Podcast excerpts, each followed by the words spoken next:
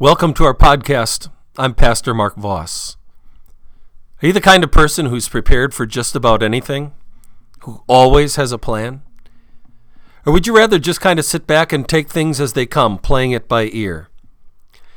Well, that's okay when it comes to lots of things in life, but when it comes to your soul, preparation is imperative.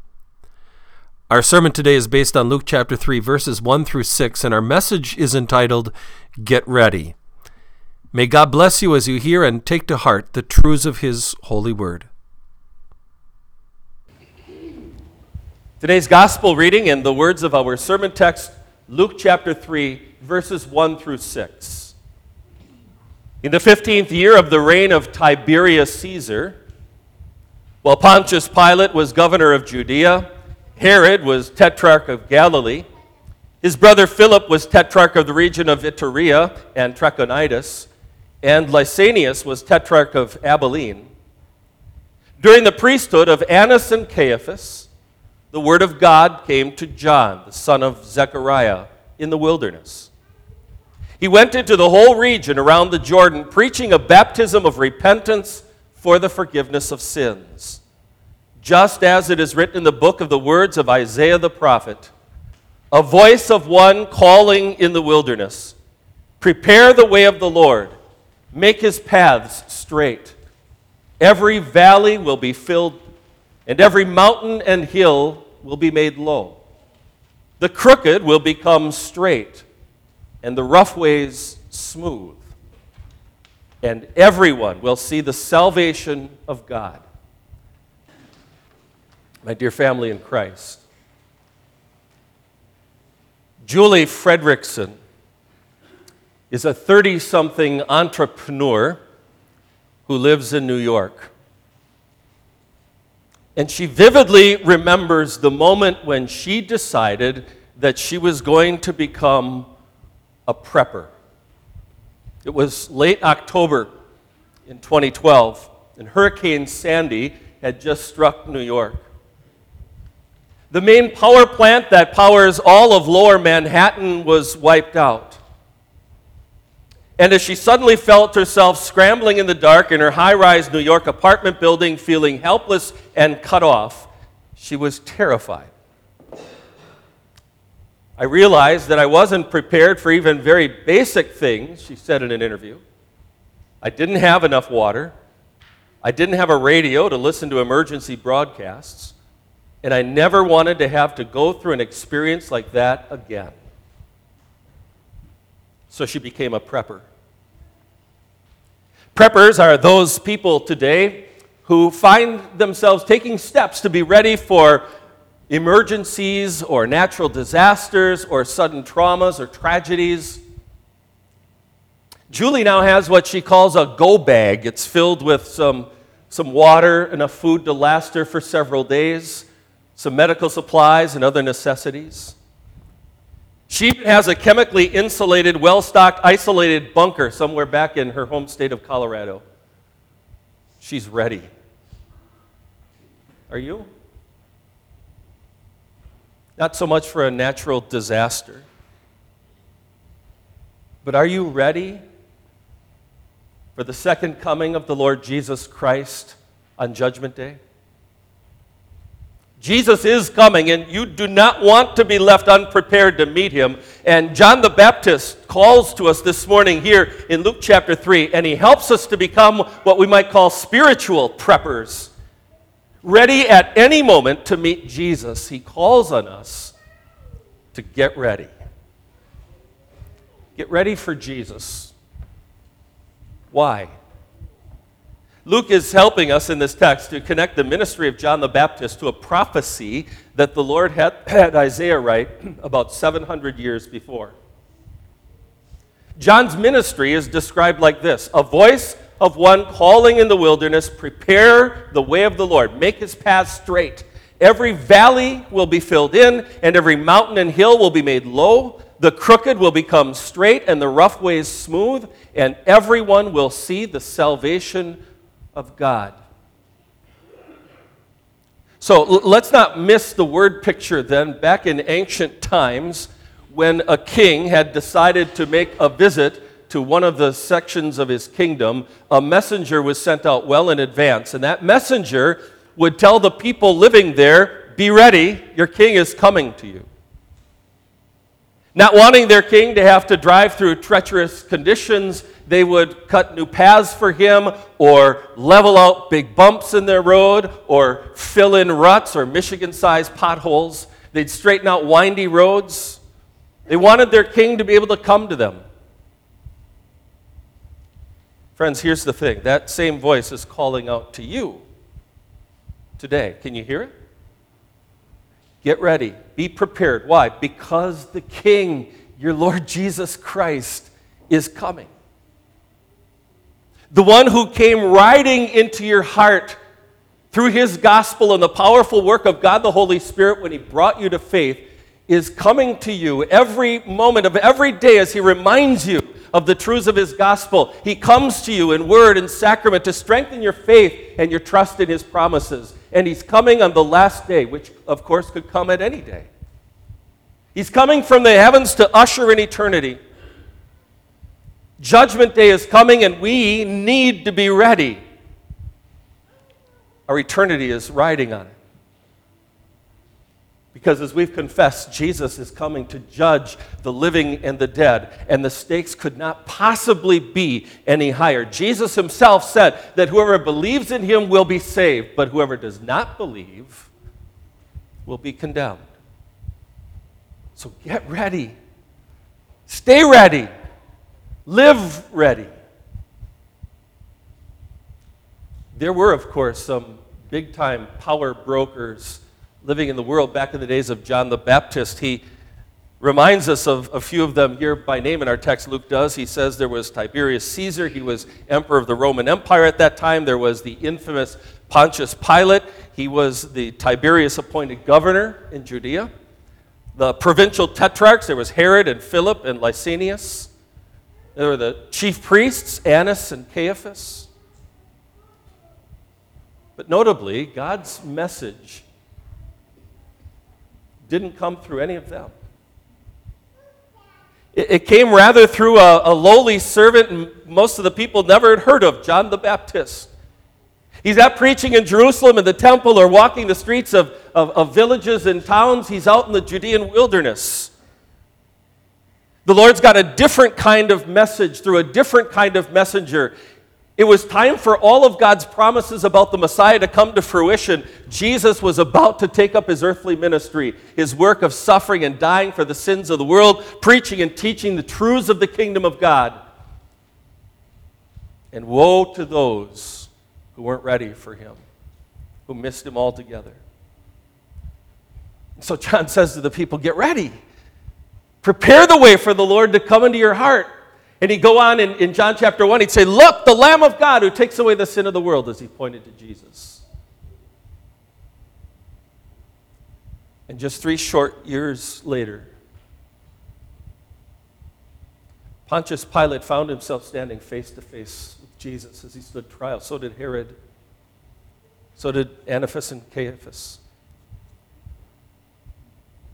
So did the Pharisees and the experts in the law. So did the, the crowds of Jews who came to hear. But so many refused to take heed. So many weren't prepared for him. So many rejected trusting in him as the Christ, their promised Savior. We won't make the same mistake, will we? Prepare the way for the Lord in your heart and in your life. God's will, God's word, God's way comes running right into your world, right up to you. He's coming again to usher in the last day. And in between now and then, of course, any day could be our last. We learned that the hard way this past week, didn't we? Sometimes horrible things happen. Sometimes people get in massive accidents. Sometimes people have a, a major trauma. Sometimes they're the victims of crime and violence. We need to be always on the ready to meet Jesus.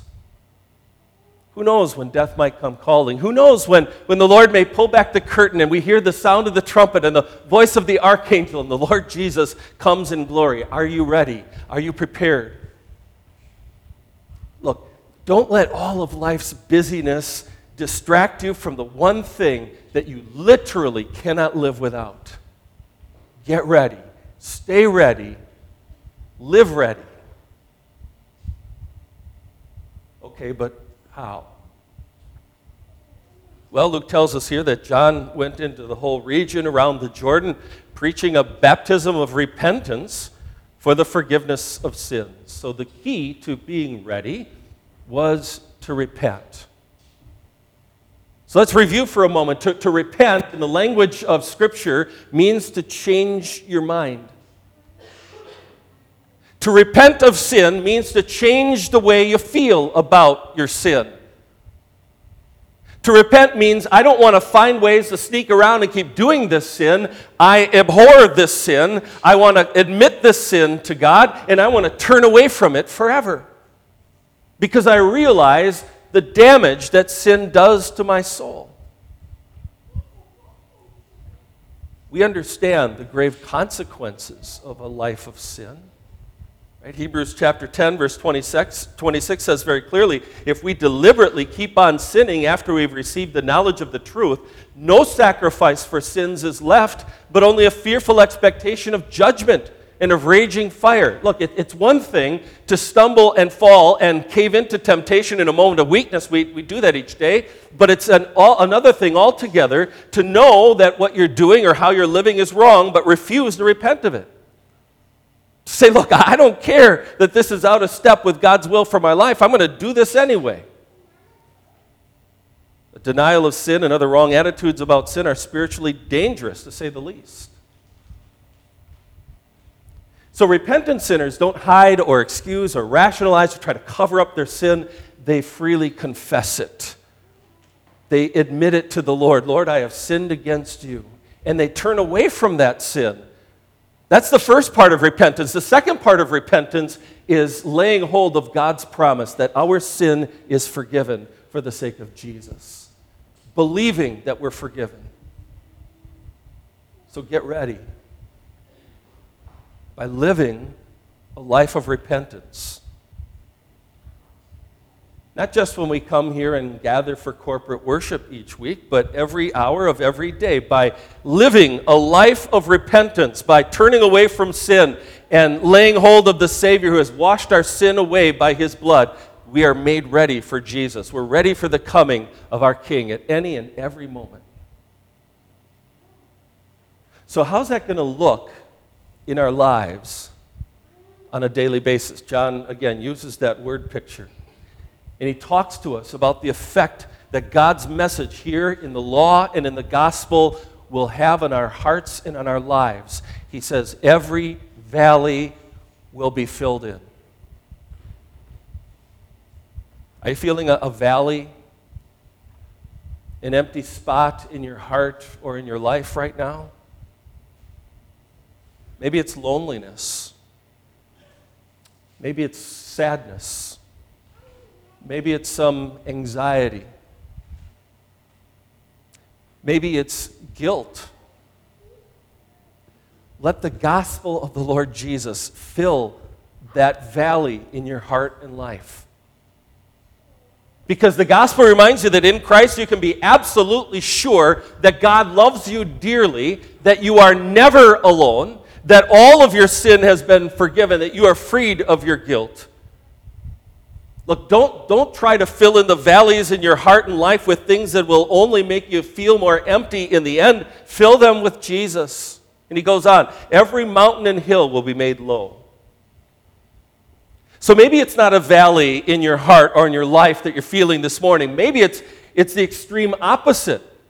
Maybe you look inside your heart and life and realize that you've been filled with some kind of sinful pride.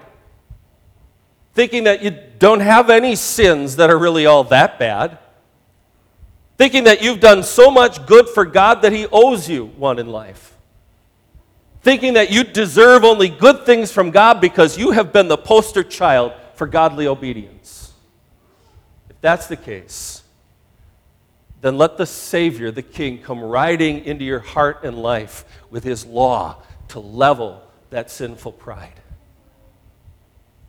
Let Him show you your sin and give you a dose of reality. level those hills and mountains within yourself and humbly learn to say, Lord, have mercy on me, a sinner. And he says, the crooked will become straight and the rough ways smooth. God, God's word shows us what we might otherwise try to ignore in our lives. It's not pleasant to think about the times that we have, have taken detours off of the path of the straight and narrow, when we have become crooked with our sin and deception. The times when we've taken a, a, detour from God's path and have run roughshod over, over God's will for our lives, but His Word calls us back in humble repentance to that godly, straight, and narrow path that we desire to walk because He first loved us. Get ready, prepare the way for the Lord. Well, let's make it real simple. Let's suppose that later on this afternoon, God had a heavenly angel visit you and tell you that Judgment Day is coming next Sunday at high noon. Now, he won't do that. Jesus made very plain that no one knows that day or hour, not even the angels in heaven. But just for the sake of argument, say that God visited you and told you Judgment Day will come next Sunday at high noon think about how you would live this week. Do you think anybody would have to really remind you out loud to spend a little more time in prayer? Think maybe you'd crack open your Bible every single day to spend some time meditating on God's Word or, or with your daily devotion, giving it serious thought and prayer? Do you think maybe you would take time out each day to to look back over your day and admit your sins and lay them before the Lord and ask for His forgiveness? Do you think maybe you'd get a whole lot more serious about ceasing and desisting from that pet sin that keeps finding its way into your heart and into your life?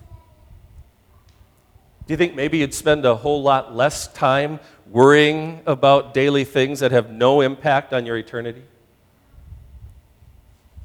Do you think maybe you'd be more kind, more loving, more forgiving to the people you share this planet with?